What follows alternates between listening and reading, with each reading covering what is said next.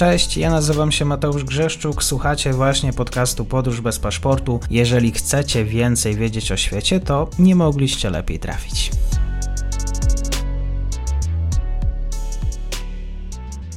Partnerem odcinka jest Oanda, TMS Brokers, dom maklerski obecny na rynku już od ponad 20 lat. W opisie odcinka znajdziecie link do aplikacji, której możecie otworzyć konto maklerskie i grać na giełdzie, a wcześniej potrenować na koncie demonstracyjnym. Jeżeli otworzycie konto za pośrednictwem tego linku, dostaniecie na start książkę o tematyce inwestycyjnej. Zapraszam, Mateusz.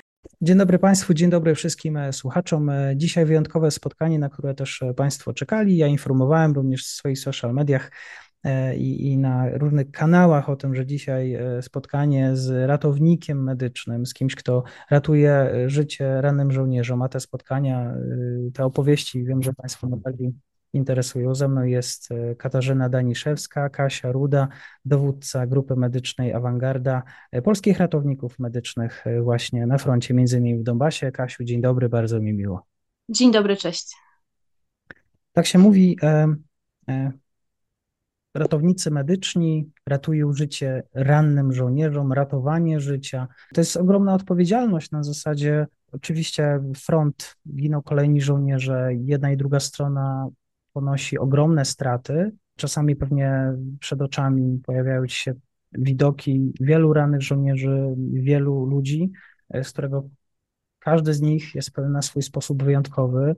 Do każdego trzeba tyle samo wrażliwości tyle samo siły. Tam nie ma, tam nie ma mowy o tym, żeby traktować, e, nazwijmy to trochę swoją pracę hurtowo. Ja mówię o tym, że strona rosyjska tak traktuje czasami swoich żołnierzy jak taką maszynkę. Tutaj ten człowiek, ten żołnierz, każde życie jest e, bardzo ważne i to chyba też charakteryzuje tych, którzy właściwie o to życie walczą razem z nimi.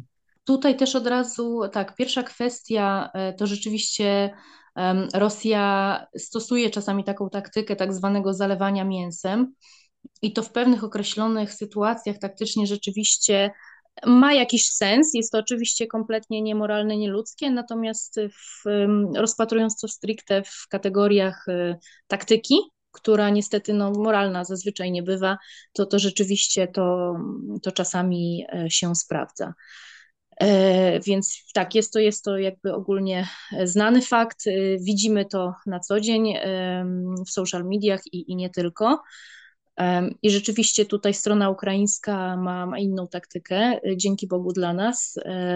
I, I my staramy się też każdego pacjenta mimo wszystko traktować indywidualnie, na ile, na ile, że tak powiem, możemy, bo, bo oczywiście zdarzają się momenty, gdzie jesteśmy tymi poszkodowanymi dosłownie zalewani, więc wtedy niestety nie ma czasu na, na wiele rzeczy, na które chcielibyśmy i, i normalnie byśmy sobie pozwolili. E, musimy skupić się na najważniejszym, czyli po prostu ratowaniu e, życia i, i robieniu tylko tych czynności, które to życie w danej chwili na szybko ratują.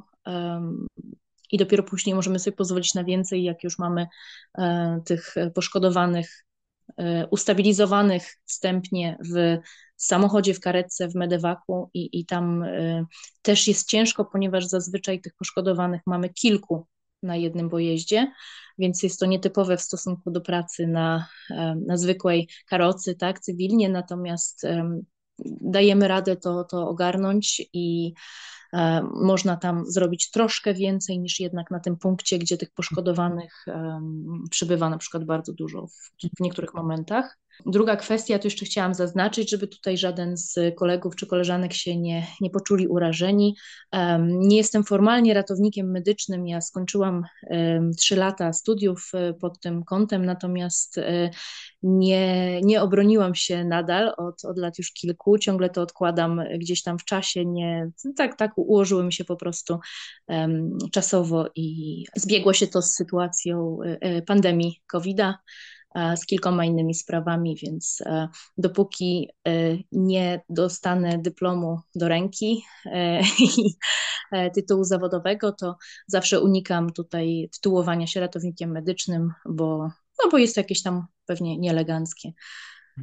Ale to najlepszy egzamin, egzamin zawodowy, biorąc pod uwagę warunki, w jakich pracujecie i biorąc też uwagę, biorąc pod uwagę doświadczenie osób, które pracują w zawodzie, a doświadczenia Twoje oczywiście też nie, nie umniejszając im, ale zupełnie inne warunki, zupełnie inna sytuacja.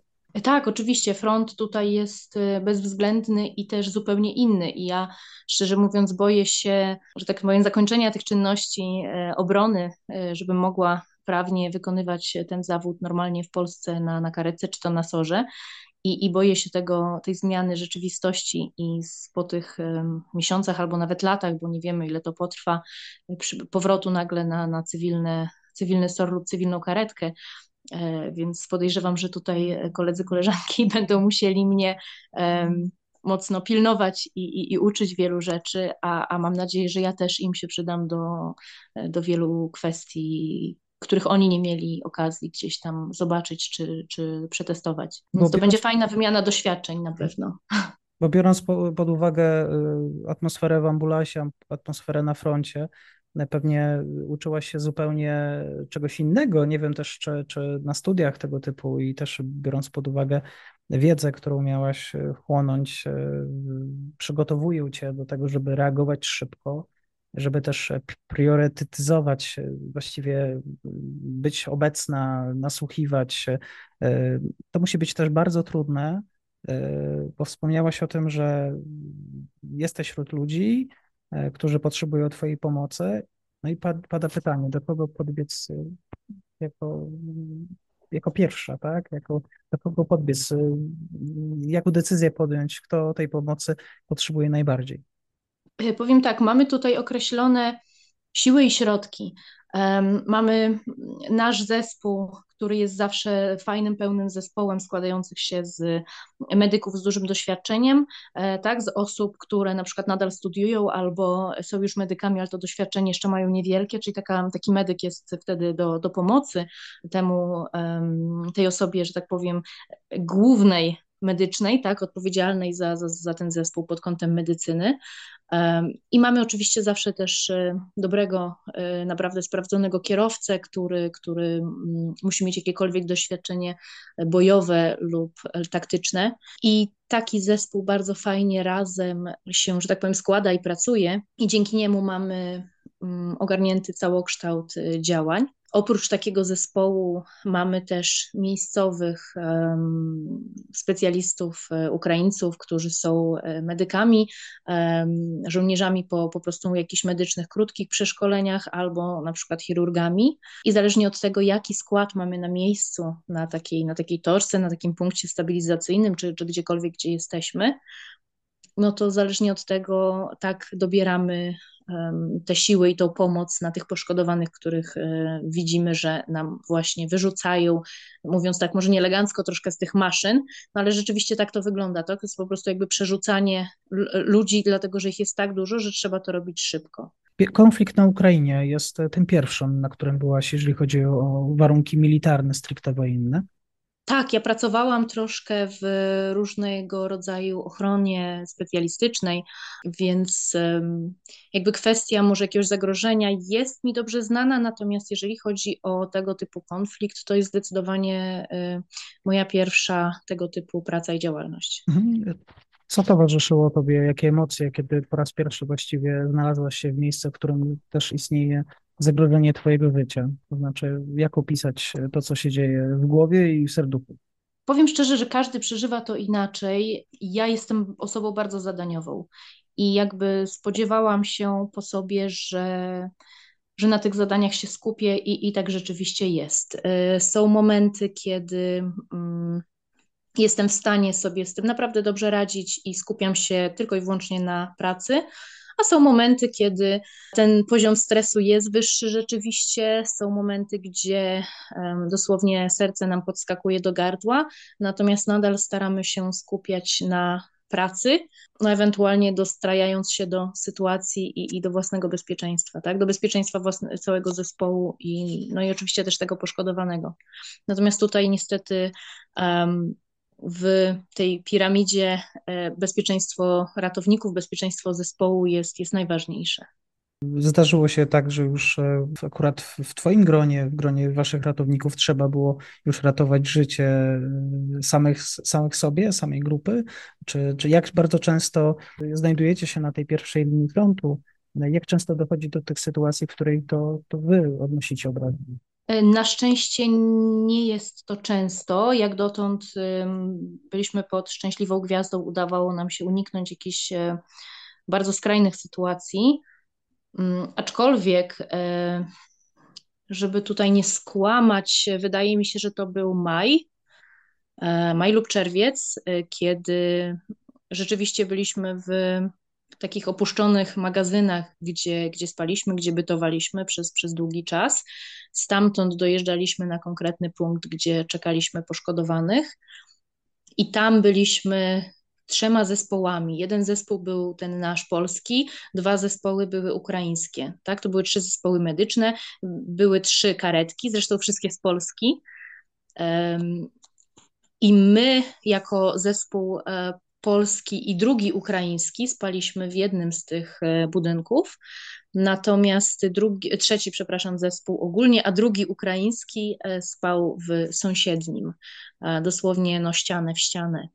I była taka jedna piękna noc, gdzie standardowo w okolicach czwartej rano zadzwonił ten rosyjski budzik, tak, już mamy takie swoje powiedzenie, on nawet już trafił też do, do artykułu, ponieważ tak, tak, tak rzeczywiście został przez nas nazwany. I on rzeczywiście regularnie przez większość nocy dzwonił o tej samej godzinie. Najczęściej był głośny, natomiast nic poważnego się nie działo. Czasami, e, czasami troszkę pyłu gdzieś tam skądś e, poleciało nam na głowę. Natomiast tym razem rzeczywiście zostały mm, wyznaczone konkretne cele i tymi celami były budynki w naszej, w naszej tej bazie i dostał zarówno ten budynek e, nasz sąsiedni, czyli tam, gdzie kolejny zespół medyków spał, została wysadzona w powietrze karetka, jedna z tych trzech, polska, kilka budynków też kawałek dalej, sąsiednich, gdzie były wojska logistyczne, gdzie były różne inne też jednostki, e, również też dowództwo, e, zostały też ostrzelane. Że tak powiem, droga, która między tymi budynkami się znajdowała, e, no została jednym wielkim sitkiem. Więc, więc to był taki moment, gdzie po pierwsze to serce rzeczywiście do tego gardła podeszło najbardziej bardzo szybko wrzuciliśmy na siebie kamizelki, hełmy i po prostu leżeliśmy na ziemi nieruchomo, e, wpatrzeni twarzą w, w glebę. Tynk nam się sypał na, na głowy, więc e, mieliśmy tylko nadzieję, że, że ten żelbet, który nad nami jest, który żeśmy tak szczegółowo dobrali sobie, żeby tam właśnie spać, wytrzyma. I jak tylko można było wyjście na zewnątrz, jak e, ustał ten główny, główna część ostrzału, który, który w nas bezpośrednio uderzył, no to my wskoczyliśmy bardzo szybko w spodnie, bo, bo tutaj muszę wspomnieć, że ponieważ jakby priorytetem była kamizelka i, i hełm, to oczywiście leżeliśmy po prostu w krótkiej piżamie pod spodem, więc, więc doszły szybko tylko spodnie, złapaliśmy plecaki medyczne i bardzo szybko poszliśmy w stronę sąsiedniego budynku, zobaczyć, czy, czy trzeci zespół jest bezpieczny, czy trzeba im pomóc, czy nie trzeba ich e, ratować lub ewakuować. E, na szczęście wśród medyków okazało się, że nikomu nic się poważnego nie stało. E, straciliśmy tylko karetkę. Byli ranni wśród żołnierzy, natomiast nic zagrażającego nagle życiu. Więc, więc znowu szczęśliwa gwiazda. Znalezienie takiego miejsca, w którym ma się y, spędzić noc, to jest chyba kluczowa sprawa. Dosyć, tak. E, czasami zdarza się, że śpimy tam, gdzie, gdzie udzielamy pomocy. To też miało miejsce. Czasami śpimy w innym miejscu, a, a dojeżdżamy codziennie rano, na przykład na nasz punkt. Sam dobór miejsca czasami nie jest e, tylko i wyłącznie naszym zadaniem, bo czasami nie mamy dużo opcji ale zawsze staramy się, żeby, żeby był jakiś przemyślany, w miarę bezpieczny. Jeżeli mamy możliwość, staramy się raczej e, spać albo pod ziemią, tak, w jakichś piwnicach, e, ziemiankach, e, tego typu miejscach, albo pod bardzo dużą ilością, no właśnie, żelbetonu i, i innych zbrojonych, grubych naprawdę kondygnacji. Natomiast, no tak jak mówię, nie zawsze niestety taka możliwość była. Teraz łączysz się z nami z Polski, ale niebawem wrócisz, prawda? Tak, tak. Y, tutaj jakby bardzo, bardzo niedługo, końcówka stycznia, osobiście z moim zespołem dosyć stałym w sumie wracamy z powrotem.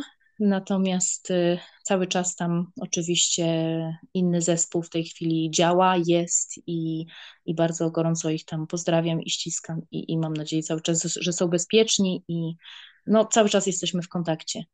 A czyli wasz czas to był y, końcówka grudnia, kiedy właściwie opuściłaś Ukrainę? Y, to nawet nie były ostatnie dni grudnia, tylko bardziej chyba połowa, z tego mhm. co pamiętam. Już wtedy właściwie zwracaliśmy uwagę na Donbas, na Soledar, to co się działo akurat pod Bachmutem. No i tutaj chciałem Cię zapytać, e, wojna, Twoja wojna, według Ciebie, e, co to za konflikt? E, jak patrzysz na to, co się dzieje? Wojna zdecydowanie jest typowo artyleryjska, co więcej jest to pełno, pełnomocna, pełnozbrojeniowa wojna o której tak naprawdę od czasów e, no, II wojny światowej już zapomnieliśmy, tak? I nawet e, wszystkie państwa, które podpisały um, pewne traktaty, um, no, jakby skupiły się tutaj na, na innych um, innej taktyce, innych zakupach zbrojeniowych, więc dla wszystkich jest to w pewnym sensie zaskoczenie. Ja też oczywiście nie jestem analitykiem wojennym, nie jestem specjalistą, więc, więc na pewno tutaj osoby, które się na tym znają, są profesjonalnie z tym związane, na pewno będą w stanie lepiej e, się wypowiedzieć na ten temat i, i tutaj więcej merytoryki wprowadzić. Natomiast zdecydowanie jakby z mojej obserwacji jest to wojna e, typowo artyleryjska, e, pełnoprawna wojna, e, co więcej hybrydowa. Wiem, że dużo osób kłóci się, czy ona jest symetryczna, czy asymetryczna. Ja widzę osobiście więcej asymetrii, natomiast y, moim zdaniem jest, jest łączenie. Jest łączenie zdecydowanie obu tych kwestii. I też zależy, o której stronie mówimy, bo na przykład ze strony rosyjskiej wojna jest zdecydowanie asymetryczna. Natomiast po stronie ukraińskiej bardziej idzie w stronę symetrii, natomiast jest, jest tu zdecydowanie taka właśnie takie łączenie. E, to wszystko plus to, że właśnie ta pełnoprawna wojna, taka wracająca do czasów drugiej, a nawet pierwszej wojny światowej, jak czasem patrzymy, obserwujemy te okopy i, i tryb tej prowadzonej wojny, a połączenie tego z tym nowoczesnym sprzętem, no powoduje, że to jest e, naprawdę taki dziwny, dziwny twór właśnie hybrydowy, który troszeczkę nas przeraża i jest e, bardzo ciężko jest y, przewidywać, co było jasno pokazane w sumie przez Stany Zjednoczone, które przewidywały pewien sposób, jak ta wojna się potoczy, tak? I we wszystkich, znaczy w większości, może przepraszam, nie we wszystkich kwestiach jednak się mylili. Więc, więc uczymy się na żywym organizmie i, i obserwujemy cały czas na bieżąco, jak, w jaki sposób to, to wygląda. Ta część wojny informacyjnej też, też jest dla nas um, czymś troszkę, troszkę innym, troszkę nowym, tak? Oczywiście mhm. mamy pewne doświadczenia z poprzednich konfliktów, natomiast na nich budujemy swoją wiedzę, natomiast ilość e, social mediów, które w tej wojnie uczestniczą, tak, i brak kompletnie tej cenzury, która, która kiedyś była normalnym elementem wojny, to wszystko powoduje, że, że w moim odczuciu jest, jest to bardzo chaotyczny obraz do ogarnięcia. Mhm. Ja myślę, że też to jest bardzo ważne, że czasami wyobrażam sobie, że chciałoby się napisać do kogoś, wykorzystać social media, wstawić zdjęcia. E, to jest naprawdę czasami dosyć duże wyzwanie też, żeby te social media nie zgubiły nas e, w tym, co się dzieje. No, słyszeliśmy historię o rosyjskim Sylwestrze i, no, i błędach Rosjan. Tak, Rosjanie popełnili dużo takich błędów. Jest to oczywiście związane z tym, że bardzo dużo osób, które na ten front wysyłają, nie mają świadomości takich działań, więc wychodzi to, nazwijmy to po prostu niechcący. E, oni po prostu się z czegoś cieszą, coś chcą bardzo pokazać i, i dzięki temu umożliwiają e, Ukrainie namierzenie ich pozycji, e, wytyczenie celów lub inne różne działania wojenne. Jeżeli chodzi o ogólnie sytuację informacyjną, no to pamiętajmy, że tutaj częścią nie tylko wojny hybrydowej, ale większości wojen jest wojna informacyjna. I musimy być świadomi, że większość informacji będzie albo fragmentaryczna, e, albo kompletnie zniekształcona, I jest to, jest to po prostu naturalny element tej wojny informacyjnej. I, I tak musi być.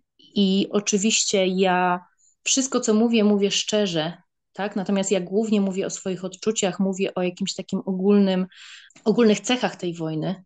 Natomiast staram się nigdy nie, nie mówić o konkretnych pozycjach, o szczegółach e, bieżących. Często, jeżeli opowiadam coś ze szczegółami, to mówię o sytuacjach, które miały miejsce już na przykład te pół roku temu. Więc bardzo, bardzo pilnujemy, żeby to bezpieczeństwo i sytuacja taktyczna Ukrainy była na pierwszym miejscu, a dopiero później cała reszta, nasze działania i ten PR, na który się tak naprawdę niedawno zdecydowaliśmy e, wspólnie. I tutaj głównie ze względów e, wsparcia, którego inaczej nie jesteśmy w stanie w XXI wieku uzyskać, jak, jak tylko pokazać twarze i, i powiedzieć e, głośno, co robimy.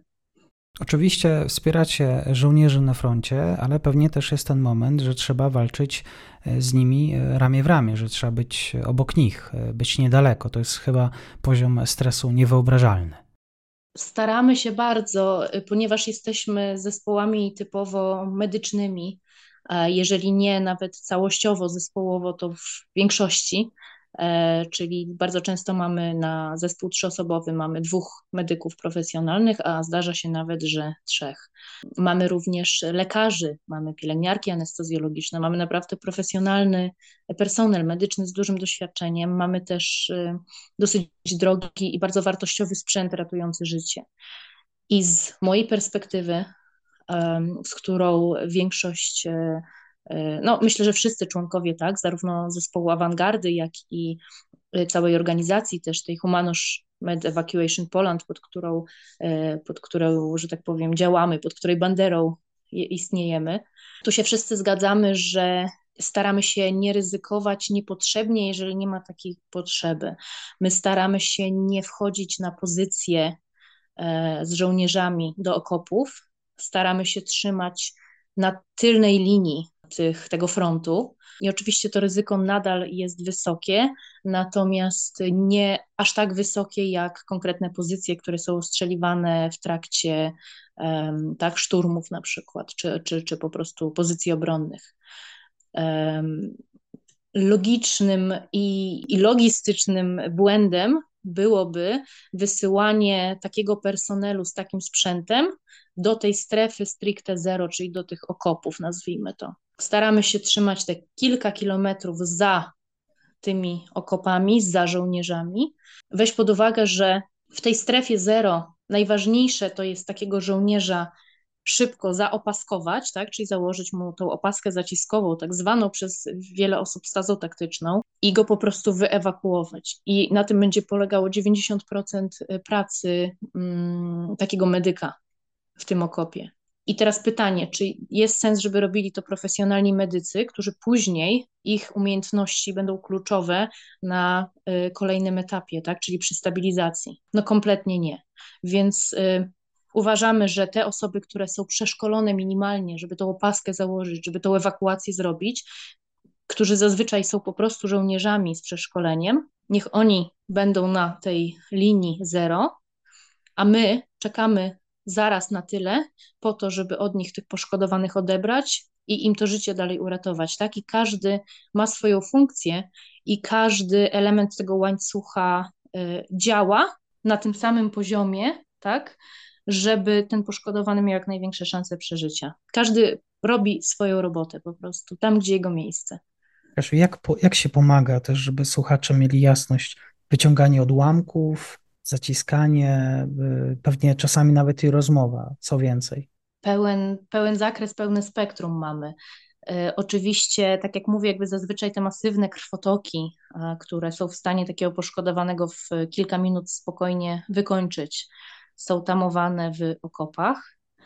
Natomiast no, nie zawsze udaje się to zrobić tak, w sposób taki, jaki byśmy chcieli więc często jednak te masywne krwotoki jeszcze do nas też docierają w różnym stopniu i w różnych miejscach, więc skupiamy się wtedy na tym. E, oczywiście dalej e, poszkodowani mogą być nieprzytomni, mogą być przytomni i krzyczeć z bólu, mogą być przytomni i sami będąc w tym szoku bojowym, tak, pod wpływem działania adrenaliny, dokuśtykać do nas, mimo naprawdę nawet braku nogi, amputacji urazowej, po prostu dosłownie dokuśtykać, doskoczyć do nas i, i powiedzieć, że w sumie to coś ich boli i jakby mogli poprosić coś o przeciwbólowego. Więc naprawdę jakby jest od A do Z wszystkie możliwości i, i staramy się skupić na najpierw oczywiście na tych czynnościach ratujących życie, na tych stanach, które zagrażają temu życiu najszybciej, czyli taka właśnie priorytetyzacja, e, która w ratownictwie jest podstawą. Później bardzo dbamy o to, żeby pacjenta nie bolało, jeżeli nie ma takiej potrzeby, tym bardziej, że ten przeszywający ból powoduje też wstrząs, on też powoduje, że te parametry wszystkie nam idą w dół. Więc, więc jest to też niebezpieczne dla, dla takiego poszkodowanego nie tylko od strony tej neurologicznej, samego bólu i odczucia. Dalej, y, oczywiście, próbujemy zapanować nad jego parametrami, czyli nad tym oddechem, nad ciśnieniem, które ma, bo tutaj dużo osób, które będą miały krwotoki, to ciśnienie będzie bardzo, bardzo niskie, tak? Po prostu w tej naszej y, rurze tam już jest za mało płynu, więc to ciśnienie po prostu jest często niewystarczające więc będziemy uzupełniać e, to łożysko e, płynami lub, lub działać w inny e, też medyczny sposób.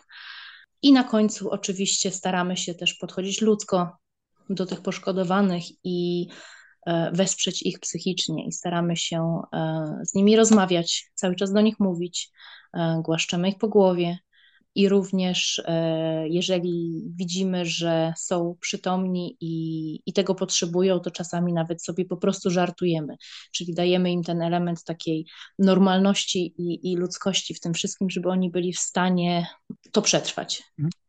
Ja oczywiście mam tylko taki wizerunek filmowy, bo oczywiście każdy z nas jakieś filmy oglądał wojenne, militarne, gdzie mamy żołnierza, który potrzebuje tej pomocy i kiedy czasami rozmawia się o pewnych absurdalnych sprawach, opowiada kawały, e, opowiada się o tym, co będzie po wojnie, o tym, co będzie, jak właściwie wydostanie ciego właśnie z tego, z tego miejsca, w którym e, no, po prostu rakiety e, spadają też tego doświadczasz, tych takich właśnie, nazwijmy trochę takich rozmówek, tej, tej takiej bliskości z tą osobą, dla której no właściwie przez te parę minut być może jesteś całym światem.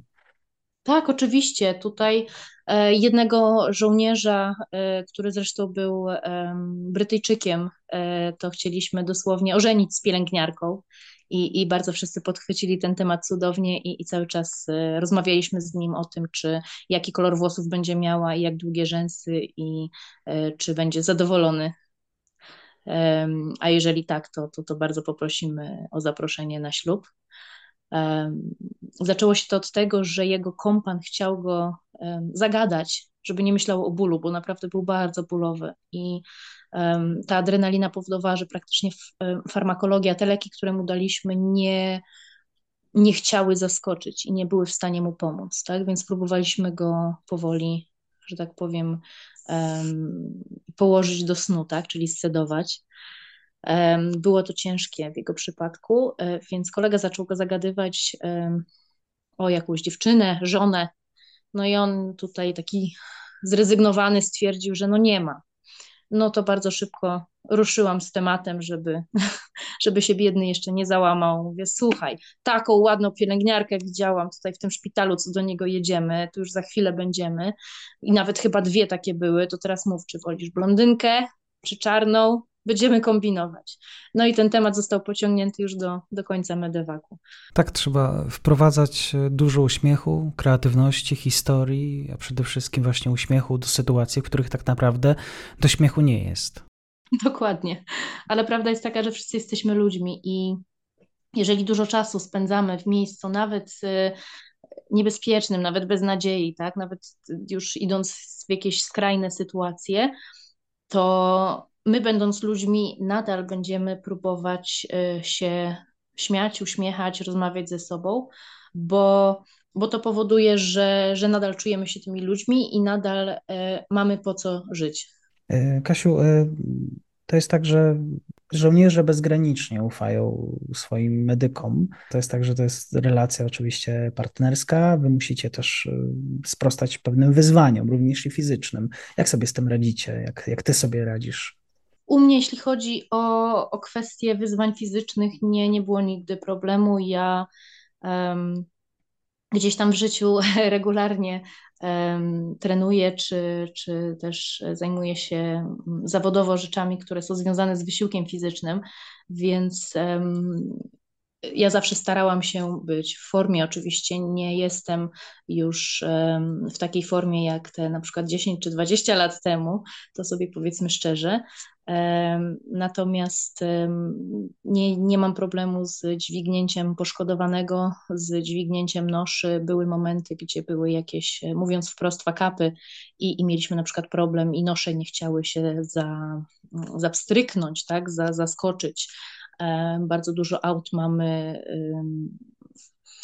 przerobionych pod te medewaki, tak? To nie są wszystko takie gotowe, piękne karetki, jakie mamy w normalnym ratownictwie e, państwowym, więc, więc zdarzały się różne jakieś tam odmowy współpracy ze strony sprzętu, natomiast gdzieś tam po prostu um, zaparciem i głośnym okrzykiem e, w końcu zawsze szło. Widok kobiety na froncie też e, nikogo nie dziwi. E, a różnie. Akurat czasem dziwi, mimo tego, że na Ukrainie tych kobiet jest niesamowicie dużo e, i to widać rzeczywiście w takim obrazie medialnym. I, I rzeczywiście widać, że tych kobiet jest bardzo dużo nadal w tych miejscowościach przyfrontowych. One nie, nie uciekają stamtąd, nie ewakuują się, zostają z mężami, z braćmi, niektóre dołączają do, do armii to mimo wszystko e, trzeba zaznaczyć, że już w samych tych punktach takich przyfrontowych, tych na, o najwyższym e, poziomie ryzyka, tych kobiet rzeczywiście już jest bardzo mało. Są, ale jest ich mało. Mieliśmy taką sytuację, gdzie w zespole pojawiła się druga kobieta, e, zresztą też Katia, żeby było śmieszniej, więc, więc nasz kolega tutaj miał przerąbane bo miał dwie kaśki na głowie. E, I ta, taki zespół był na tyle nietypowy, że w momencie, kiedy Katia była kierowcą, a, a ja siedziałam z przodu obok e, jako dowódca, to, to rzeczywiście przyciągałyśmy spojrzenia zaciekawione i, i widziałyśmy takie e, mocne zdziwienie w oczach, mówiąc delikatnie. Wróćmy jeszcze do takiego aspektu społecznego. Co właściwie robi się na froncie? Co robi się w ogóle też na wschodzie, kiedy się czeka? No bo czekanie przez większość czasu się po prostu czeka na, e, na ten rosyjski budzik, jak to też przysłowie opowiedziałaś. Jak się spędza czas? Ciężko mi powiedzieć e, w imieniu tych żołnierzy, którzy w tych okopach stricte siedzą bo tak jak mówię, tam, tam niestety z nimi nie, nie siedzimy, znaczy niestety albo stety, natomiast tam, gdzie wyczekujemy kawałek dalej, więc e, ja mogę powiedzieć ze swojej perspektywy, że czasami jak e, czekamy długo na, na tych poszkodowanych i na przykład przez dwa, trzy dni nie ma e, jakichś konkretnych szturmów, nie ma tutaj dużo rannych, no ku ucieszę jednak wszystkich, bo, bo to znaczy, że nie ma strat po tej naszej ukraińskiej stronie, to najczęściej, e, jeżeli jest prąd i internet, bo z tym jest bardzo różnie, najczęściej jednak go nie mamy. Natomiast w tych momentach, w których mamy, to najczęściej idzie po prostu klasyka, czyli pasjans, saper lub inne tego typu rozrywki. E, w jednym punkcie e, nawet chłopaki ogarnęli sobie stół do ping-ponga, mhm. więc, więc nawet tutaj intensywnie dawali czadu w paletkami. Natomiast w wielu miejscach to jest po prostu um, siedzenie i, i, czekanie. Czasami, jeżeli jesteśmy zmęczeni, to jest po prostu odespanie, tak? Czyli takie typowe żołnierskie, jak tylko możesz y, odespać, to zrób to, bo nie wiadomo, kiedy będziesz miał okazję. A czasami to są po prostu y, takie fajne rozmowy między, między właśnie ekipami polskimi, ukraińskimi y, przy jakimś jedzeniu, które oczywiście zbyt bogate nie jest, ale, ale jest. Więc przy fusiastej kawie ze słoików, bo często nie było z czego innego pić. Zaraz za chwilkę jeszcze spytam, jak wesprzeć Was, e, no ale właśnie jeszcze jeżeli chodzi o podziękowania, bo Polacy lubią e, być też w jakiś sposób docenieni, lubimy być e, skazywani jako ci, którzy rzeczywiście pomagają. No i właśnie, czy, czy, czy ukraińscy żołnierze dziękują? Jak, jak jest też z Twojej perspektywy, jak wyglądają te relacje polsko-ukraińskie? Y, Powiem tak. My oczywiście jakby nie takie było założenie naszej pracy, żeby jechać tam po to, żeby oczywiście otrzymywać podziękowania. Szczerze mówiąc, to cały czas jest mi ciężko na nie reagować. I naprawdę nie wiem, co mam nie, zazwyczaj ze sobą zrobić, jeżeli, jeżeli tych podziękowań jest za dużo, bo no jesteśmy tam po prostu dla nich, tak, tak samo jak, jak oni. Oni są w dużo gorszej sytuacji niż my. My mamy możliwość zawsze wrócić do domu, zrotować się. E, wiemy, że nasi, nasi bliscy są bezpieczni, co, co chyba jest najważniejszą tutaj kwestią. Oni nie mają niestety tego, tego poczucia, więc te, te, te podziękowania często są dla mnie właśnie takie E, gorzko-słodkie. E, natomiast z drugiej strony rzeczywiście jest tak, że jak mamy gorszy dzień, gorszy moment, jakieś zwątpienie, jakiś bardzo, bardzo ciężki dzień, to jeden uratowany, poszkodowany, który, który przy przekazaniu do szpitala E, mówi nam dziękuję albo, albo podaje nam dłoń, albo e, przykleja nam e, swoją naszywkę, powoduje u nas oczywiście łzy i jakby powrót wszystkich, wszelkiej motywacji, którą mieliśmy, żeby w ogóle tam przyjechać i, i zacząć pracować. I, I z powrotem mamy energię i morale razy 100. Czasami przyjęcie podziękowań od żołnierzy jest trudne, ale myślę, że byłoby świetnym podziękować tym, którzy chcieliby Was wesprzeć. Zatem, jak wesprzeć e, zespół ratowników Awangarda? Więc przede wszystkim bardzo Wam dziękuję, że, że interesujecie się tematem, że, że chcieliście posłuchać, co mam do powiedzenia. Staramy się, staramy się, jak możemy robić tyle, ile jesteśmy w stanie. Bardzo długo dokładaliśmy dosłownie z własnej kieszeni, nie tylko nie, nie zarabialiśmy nic, ale też właśnie pozbywaliśmy się własnych e, jakichś zaskórników i zapasów.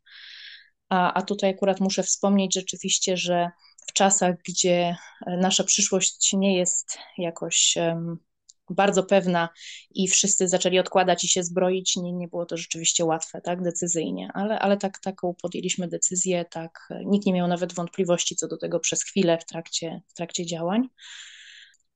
Więc e, jeżeli jesteście w stanie e, nam pomóc, jeżeli chcecie wesprzeć nasze tutaj działania, e, jeżeli podoba Wam się to, to co mówię o tutaj całym, całym zespole, o tym, co robimy, to najlepiej będzie dla nas, jeżeli wspomożecie nas na naszej zbiórce założonej przez, przez Fundację Zakres. Tutaj link na pewno zostanie podany. Dlaczego poprzez zbiórkę? Ponieważ oczywiście możemy przyjmować od Was dary, bandaże, różne takie elementy. Natomiast prawda jest taka, że przy bardzo długich działaniach w konkretnych miejscach musicie wiedzieć, że schodzą bardzo konkretne rzeczy w bardzo konkretnych ilościach.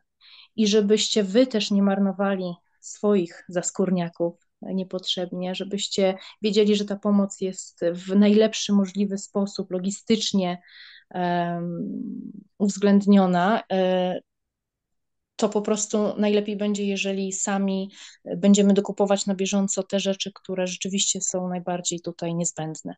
Tak jest. Te linki e, do tego, jak pomóc, e, gdzie pomóc, umieścimy w opisie do tego programu e, na YouTube i innych platformach, oczywiście również w komentarzu, więc zapraszam Państwa do tego, żeby tej pomocy, z tej pomocy, możliwości pomocy skorzystać. Dzisiaj Kasia, Kasia Daniszewska była gościnią, gościem podcastu Podróże Sportu. Tak to dzisiaj Feminatywy obejrzałem odcinek TEDxa, więc staram się bardzo popularnie popularny ostatnio, więc staram się również e, i, i w rytm tych, tego zmieniającego się języka. E, Kasiu, bardzo dziękuję za spotkanie i mam nadzieję do Bardzo też dziękuję. Raport z Ukrainy i rozmowy o Ukrainie na podróży bez paszportu.